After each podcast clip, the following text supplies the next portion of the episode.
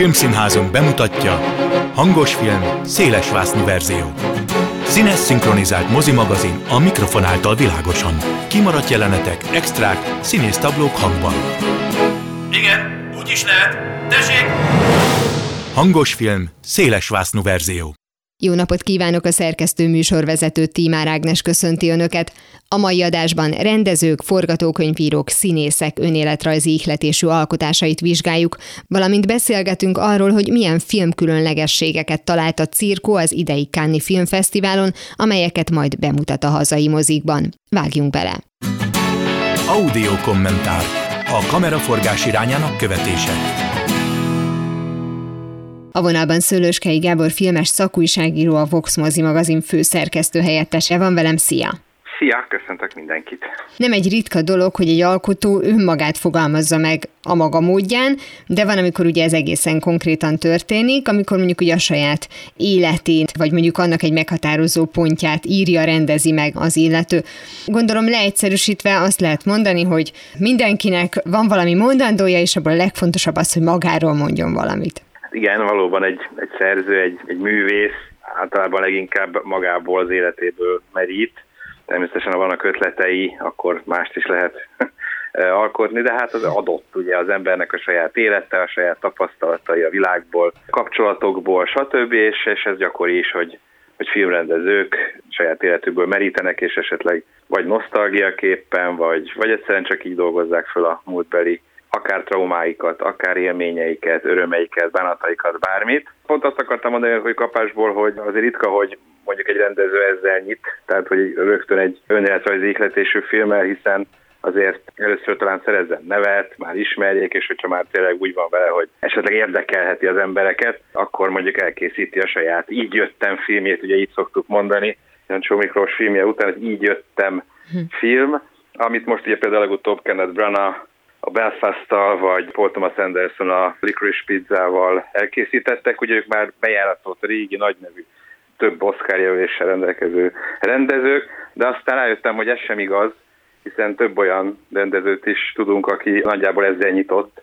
Tehát például Richard Linklater a tökéletlen időkkel, vagy vegyük úgy, hogy a karriere legelején volt, vagy Cameron Crowe-nak is ugye a majdnem híres, ami szintén önéletrajzi ihletésű, ezt lehet sokan nem is tudják, hogy ő, ő maga is Rolling Stone-nak írt fiatal korában, és egy olyan helyzetbe került, mint a majdnem híres főszereplő sráca, és akkor ebből forgatott filmet, ez valóban egy érdekes dolog. Szóval, szóval igazából ilyen is, hogy lehet, hogy valaki egy így jöttem filmet indít, ez sem meg helyét, egyszerűen csak annyi, hogy, hogy milyen témát talál a, rendező a saját életében, ami, ami mondjuk filmnek kívánkozva érdekes lehet a nézők számára. Mert azért el tudom képzelni, hogy van, bizonyára vannak olyan rendezők is, akikkel nem sok minden történt, vagy, hát, vagy hát most idézőjelben unalmasan, átlagosan telt a fiatalkora, de az is lehet egyébként, hogy mondjuk egy azt milliót, amiben ő felnőtt, nem is feltétlenül életrajzi, tehát a vele történt dolgokat adja vissza, hanem azt a hangulatot, azt a milliót, azt a azt az életérzést, ami, ami a fiatalkorára jellemző, vagy például Quentin Tarantino ugye volt egyszer egy Hollywoodban,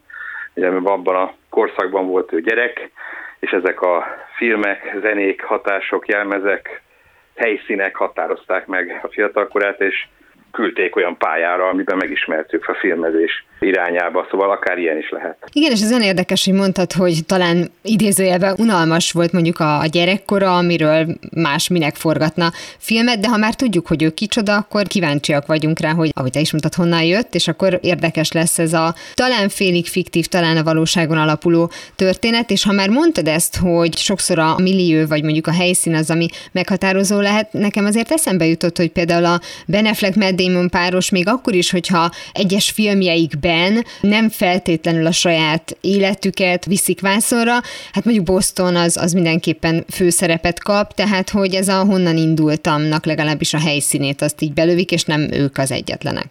Így van, így van. Ő valóban a Netflix filmeiben is Boston valahogy mindig feltűnik. Hát ugye, amiben fölnő az ember, azt a világot érti. Abban van tapasztalatai, tudja, hogy ott mik történnek, milyenek az emberek, hiteles tud lenni, sokkal hitelesebb tud lenni hát mondjuk nem tudom, én rendezésre adnám a fejem, és Aténról akarnék filmet csinálni, hát nem hiszem, hogy túl hiteles filmet tudnék. Még Budapestről mondjuk valószínűleg azért úgy elkapnám a hangulatát, mert egész életemben itt éltem, szóval ez is nagyon sokat számít, de hát ugye ott van Alfonso Cuarón Rómája, ugye, ami szintén egy ilyen hasonló. Mexikóban ez egy ilyen városrész, ahol ő gyermekként felnőtt, és a kapcsolata ugye a dadussal, illetve akkori diáklázadás, stb. és ezeket mind-mind belevette a filmjébe, aminek szintén egy konkrét cselekménye igazából nincs, csak egy ilyen, egy ilyen életből, egy életrészletből egy ilyen kiragadvány, hogy hogy csúnya szóval mondjam, ami, ami bemutatja, hogy, hogy ott milyen volt az élet, milyen volt a hangulat, milyen körülmények között nevelkedett, és hát akár ebből is egy fantasztikus film tud születni. De lehet, hogy ez valóban, ahogy, ahogy már mindeket mondtuk, ez, erre mondjuk például akkor lennénk inkább kíváncsiak, vagy akkor lehet, hogy akkor osztanak Oszkárt is, mint például Cuaronnak a romáért, amikor már azért tudjuk, hogy van egy Alfonso Cuaron. Uh-huh. Még lehet, hogy egy abszolút névtelen valakinek ez úgy kevésbé híresülne el, vagy kerülne tényleg így a díjkiosztók elé. Olyan érdekes ez, mert amikor készültem az interjúra, és jó pár filmcímet én is összeszedegettem, és ezen gondolkoztam pont, hogy valóban már kell lennie valakinek, hogy érdekelje a nézőt, hogy mi is volt ez a, akár egy egész élet, vagy mondjuk egy, egy gyerekkor, és hogy talán gyakori példákat látunk erre, hogyha első rendezésről van szó, és az rögtön az életéről szól, amikor színészek döntenek úgy, hogy a kamera másik oldalára állnak. Nem tudom, lehet, igen azért egy színész meg még inkább szem előtt van, ugye, mint egy rendező mondjuk, és lehet, hogyha ő esetleg rendezésre adja a fejét, akkor még inkább érdekli az embereket, hogy nagy nem tudom, Brad Pitt, vagy bárkit mondunk most, akkor csinálna egy filmet, vagy rendezne egy filmet, akkor hát kíváncsiak vagyunk, hogy ő hogy nőtt fel, mi az, ami nem is ugye feltétlenül róla szól, csak egy neki megfeleltethető karakterről, mint a Belfastban ugye a gyerek Kenneth Branagh karaktere, vagy például most Steven Spielberg következő filmje is egy így jöttem film lesz, a The Fablemans, ami megmutatja, hogy Spielberg gyerekkorát igazából, és azt, hogy, hogy kapott rá a filmezésre. Nálam hogy most jött el ez a pillanat, pedig hát ugye milyen régi ismert alkotóról beszélünk, de most ő így 80 felé, 70-esként készíti el a, az így jöttem filmjét, de hát mondom színészeknél simán. Vagy például George Lucas is eszembe jutott, akinek szintén egyik első filmje volt, még bőven a Star Wars előtt, ugye az American Graffiti, ami szintén abszolút önéletrajzi ihletésű, és hát akkor még George Lucasról senki nem tudta, hogy ki az hm. nagyjából, és mégis nagy sikert tudott vele aratni, meg, meg Oscar vitte, szóval Ilyen is van. Ennek kapcsán jutott eszembe Charles Palmentieri, aki ugye Robert De Niroval együtt, hát ő mint író, és akkor De Niro mint rendező a Bronxi mesét megcsinálták, oh, és meg. ugye a Palmentierinek a, a gyerekkora, de valójában azért ráismerünk Robert De Nironak a fiatalságára, vagy gyerekkorára is. Tehát, hogy ez igen, egy ilyen szép egymásra találás volt, igen, hogy nem véletlenül igen, együtt kezdték. Hát meg persze, mert hogy azért mondjuk nem faj, mondjuk egy, igen, egy rendezésre adja a fejét, azért általában az szokott lenni, hogy mondjuk egy színész akkor már magára osztja a főszerepet is. Ugye sok ilyet láttunk Kevin Costner, meg Gibson. És hát ugye általában ezzel nem is szokott baj lenni, mert az alakításaikkal nincs baj, de hát ez sokszor fordul, hogy na most akkor oké, okay, hogy, hogy én rendezem a filmet, eddig színész voltam, de, de azért ennyire nem tolom magam előre, ez most tényleg nekem egy ilyen személyes projekt, nem a saját arcommal akarom ezt bemutatni, hogy az emberek tényleg tudjanak elvonatkoztatni, hanem mondjuk egy másik színészt teszek meg az én, idézőjelben az én saját szerepembe. Erről jutott eszembe George Clooney is, akinek ugye a Good Night and Good Luck volt az első rendezése, és ha jól tudom, akkor ő valamennyire az apjának állított emléket, tehát annak is van egy ilyen önéletrajzi része, és ő ugye azzal debütált rendezőként. Nem, nem, az már második filmje volt. Tényleg? Amióta kimondtad, gondolkodom az első rendezésének a címén, hogy nagyon hosszú, és a szemrökve volt a főszereplője. Jaj, tudom már, egy, igen, egy... Veszedelmes elmevallomás. Azaz. Nem makulátlan elme, hanem veszedelmes. Igen. Jó. Szóval az volt az első, és a Good Night and Good luck lett igazából rendezőként elismert. Az első filmje az ilyen kis szánypróbálgatás volt, a Good Night and Good Luck volt az inkább, ami, ami kapcsán George Clooney-t, mint rendezőt elismerte a szakma és a közönség is valóban, de, de igen, simán lehet közben ugranak be nekem is a címek, ugye Greta Gerwig-től a Lady Bird, uh-huh. vagy az ő férje és szerzőtársa Noah Baumbach-tól a Tintahal és a Bálna, ahol a saját szülei vállását dolgozta fel ebben a filmben és ráadásul ők tényleg ugye, mint pár alkotó, mind a kettő készített már egy ilyen filmet, ráadásul fiatalon, tehát ők is egyik első filmje mind a kettőnek. Említetted az imént Spielberget, és azért ő abból a szempontból is ugye egy érdekes kivétel talán, hogyha a korai filmjeit megnézzük, a saját bevallása szerint még akár egy harmadik típusú találkozásokban is, meg akár a cápában is nagyon sok olyan momentum volt, ami a saját gyerekkorából táplálkozott. Egyébként talán pont attól voltak azok a pillanatok annyira igaziak, meg szerethetőek, csak aztán ugye elment nyilván a blockbuster irányába, és hogy tök jó lesz, hogyha vissza, vissza fogja hozni esetleg ezt a hangulatot ezzel az új film filmjével, amire még várnunk kell egy kicsit, de hogy igen, azért ez is valójában minden rendezésben megtalálható, még ahol nem is a saját sztoriáról van szó, hanem mondjuk olyan történetről, amiről beszéltünk, hogy a maga közegét mutatja be, legyen az egy Reis Gábor film, mondjuk ha van valami furcsa és megmagyarázhatatlan, vagy akár a rossz versek, hogy bemutat egy közeget, és ha nem is az egész szól arról, de igenis meg fog benne jelenni egy-két olyan momentum, ami feltétlenül megtörtént vele. Igen, igen, igen, igen.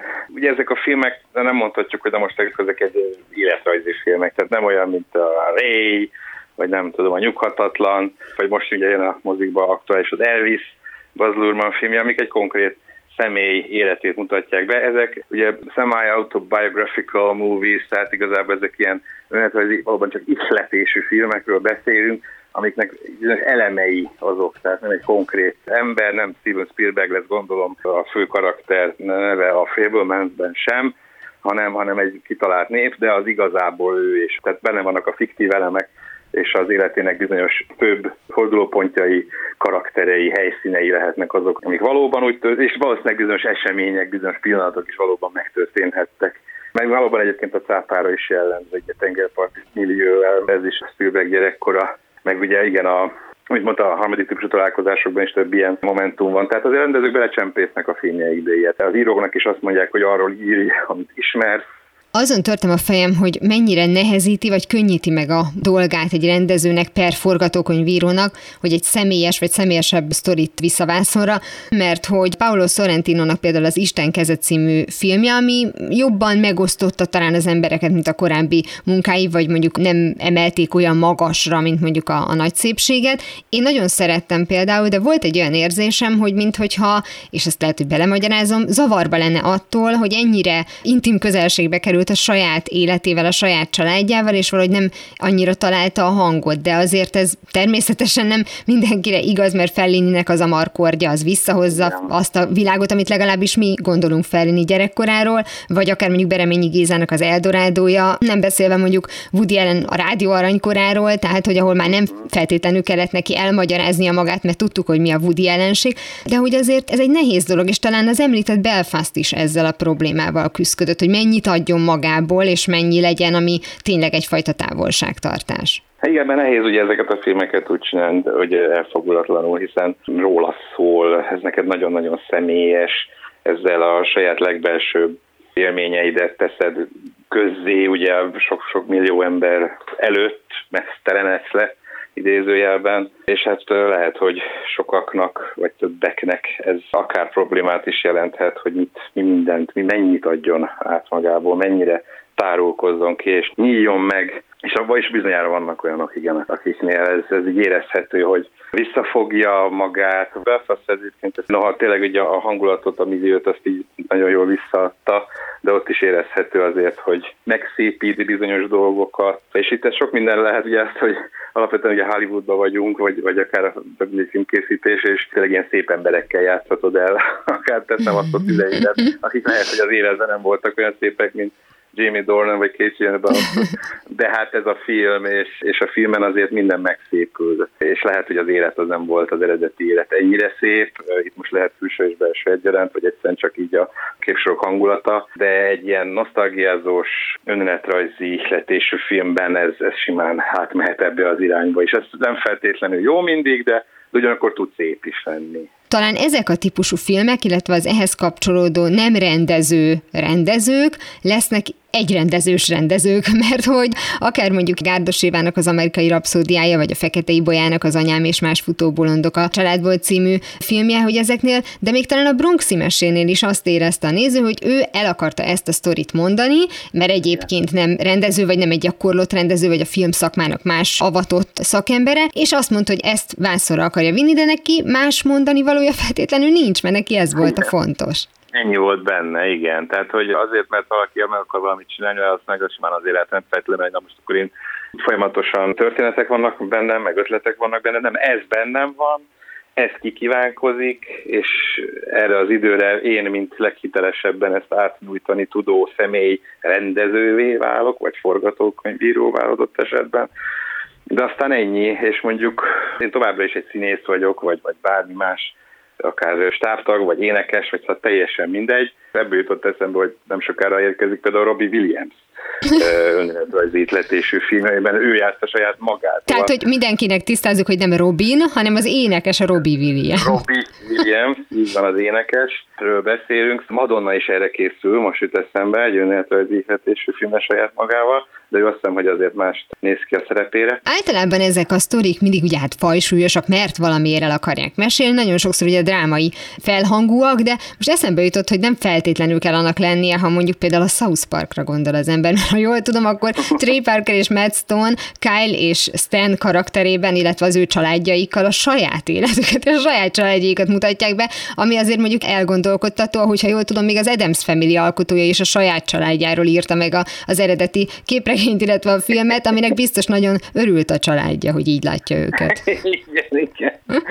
Simán lehet. Hát jó, általában tényleg drámaiak ezek a filmek. A nosztalgia természetesen magában hordozhatja a szép pillanatokat, tehát hogy ezek inkább ilyen könnyes, drámás filmek, de hát simán lehet, hogy az ember fiatal korából csupa móka és kacagás volt, avagy egy olyan műfajt részesít előnyben, ami esetleg a korai nem feltétlenül komikus elemekben topzódó életét inkább ilyen vígjátéki szinten dolgozza föl, mert, mert ő így dolgozza föl magában. Ő, ő nevetni akar ezen az egészen, ő ezt másképp akarja beállítani esetleg, mint ami, vala, ami valahogy volt, és akár, akár South Parkként, akár Adams Family-ként.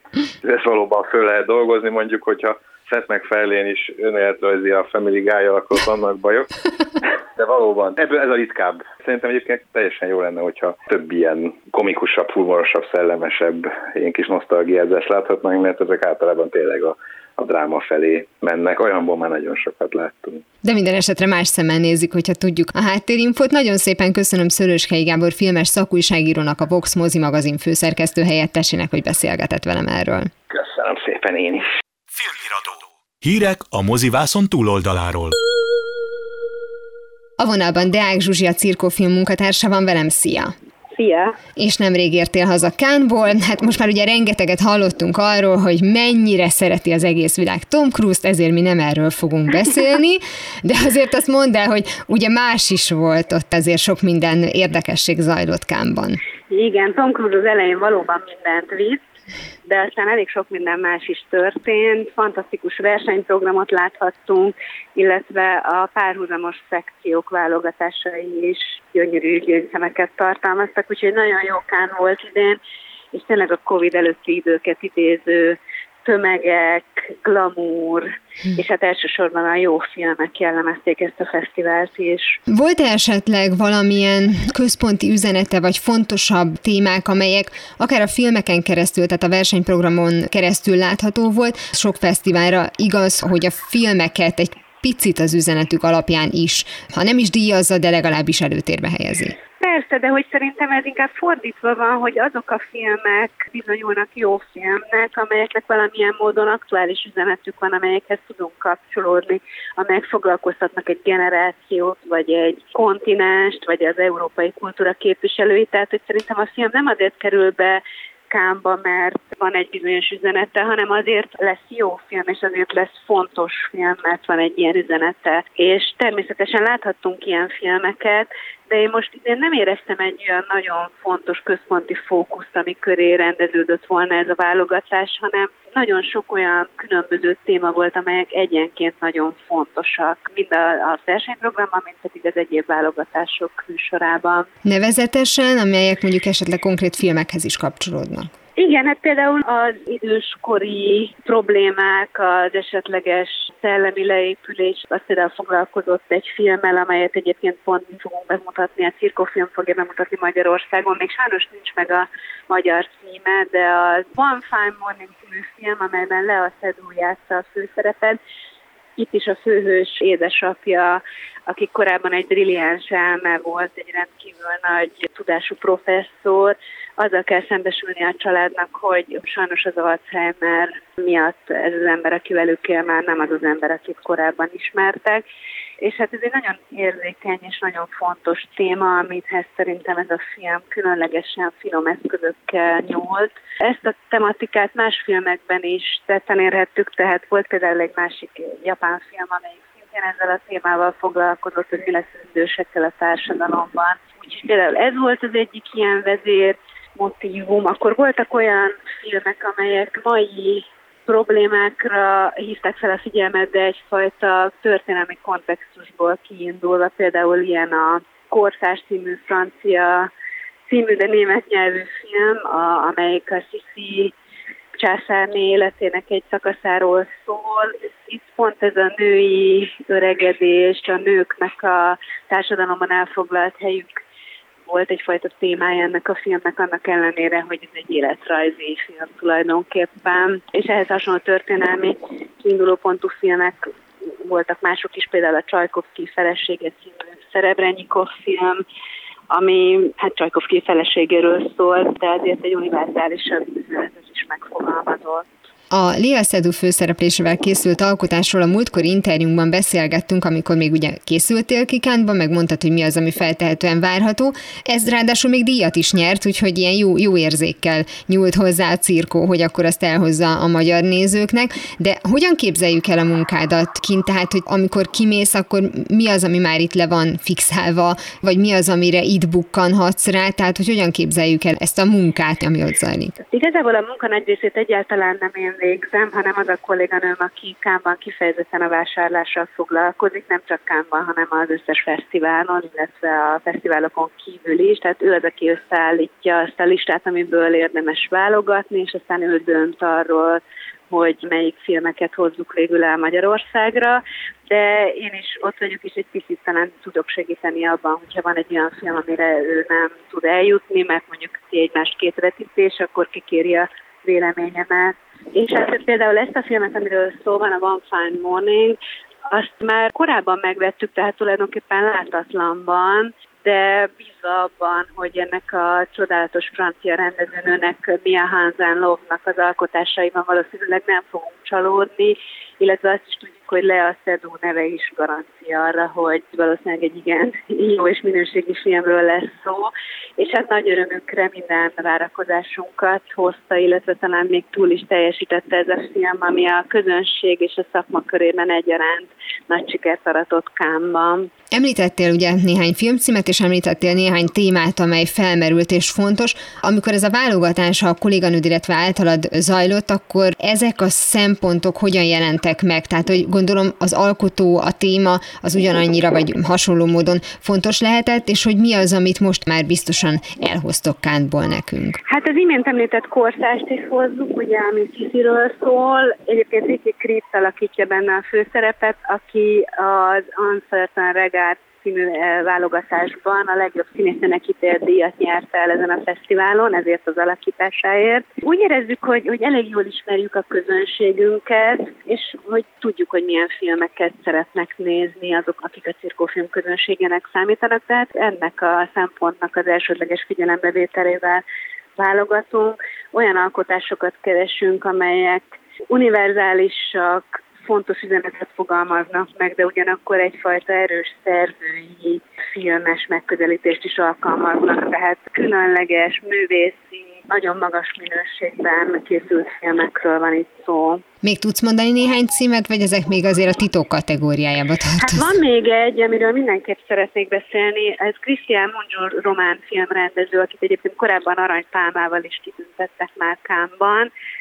Az ő új filmjéről van szó, ez az RMN, tehát három betűből áll a film címe. Ez egyébként az Emery gépnek a román neve, de szerintem azért más értelmezési lehetőségeket is rejt magában ez a három másra hangzó, már ha csak Románia nevére gondolunk, akkor is ez így sosincs kimondva, csak azt gondoljuk többen, akik látták ezt a filmet, hogy mindenképpen benne lehet egy ilyen értelmezési lehetőség. Ez egy megtörtént esetet dolgoz fel, egy több nyelvű, több etnikumú falu konfliktusát, és az ott élő embereknek a magánélete is nem igazkodik benne, de főleg ez, a, ez az egész falut érintő nagy társadalmi jellegű feszültség. Ez egy iszonyatosan erős film, és nagyon nagy hatást tett a közönségre. Én bevallom, hogy sírtam rajta, pedig elég kevés filmen sírtam az idei Káni Fesztiválon, de ez, ez egy dermesztő, vérfagyasztó hatású film volt számomra. Tényleg ezeket a társadalmi folyamatokat megfigyelni. Hátborzongató volt, de most a szó jó értelmében mondom, hogy ez egy fantasztikusan erős film, egy nagyon-nagyon erős rendezői vízió van mögötte, csodálatos alakítások, és nem utolsó sorban az is nagyon érdekes, hogy a film körülbelül fele magyar nyelven zajlik. Tehát az egyik főszereplője egy magyar színésznő, erdélyi magyar színésznő, a másik, ami még talán ennél is érdekesebb, hogy a másik magyar etnikumú főszereplőt ellenben egy román színésznő alakít, és tökéletesen beszél magyarul a filmben ebben a szerepben.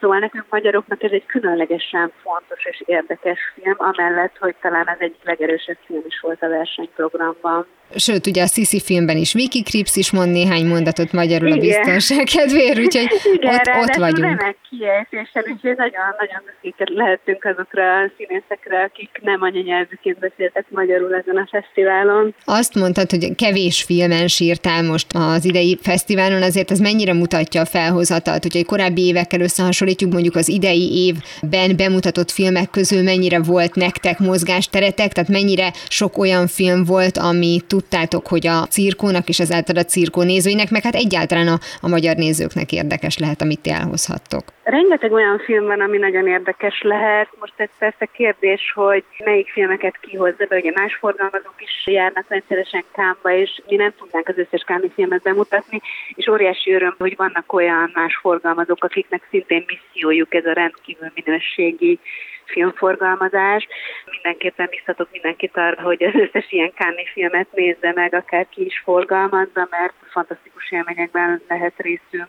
Ezért nem véletlen a világ egyik legnagyobb presztízsű filmfesztiváljáról van szó, egyszerűen igazán rossz filmet semmiképpen nem lehet ott látni. Persze a különböző ízlések megmutatkoznak, itt is volt például testhorror David Cronenbergtől, ez sokkal kevésbé a mi közönségünknek a referenciája, de mindenképpen egy végtelenül érdekes és nagyon elgondolkodtató, különleges hangulatú filmről van itt is szó, illetve hát vannak olyan filmek, amelyeket sokkal nehezebb Európában forgalmazni, például egy három órás iráni film az ön egyik személyes kedvencem volt, a Leila és a szívérei című csodálatos alkotás, de hát ez is egy három órás iráni film, azért nem a legfelhőtlenebb kikapcsolódást jelenti egy ilyen alkotás, tehát forgalmazási nehézségekbe ütközik mindenképp. De ennek ellenére, hogyha akár egy fesztiválra vagy vagy akár rendes moziforgalmazásba bekerülhet Magyarországon, akkor ezek mind olyan filmek, amelyekért érdemes moziegyet váltani. Azt még mondd el, hogy ha ezt így lehet előre tudni, hogy azok a filmek, amiket elhoztatok, nem tudom, hogy ez a jó szó erre,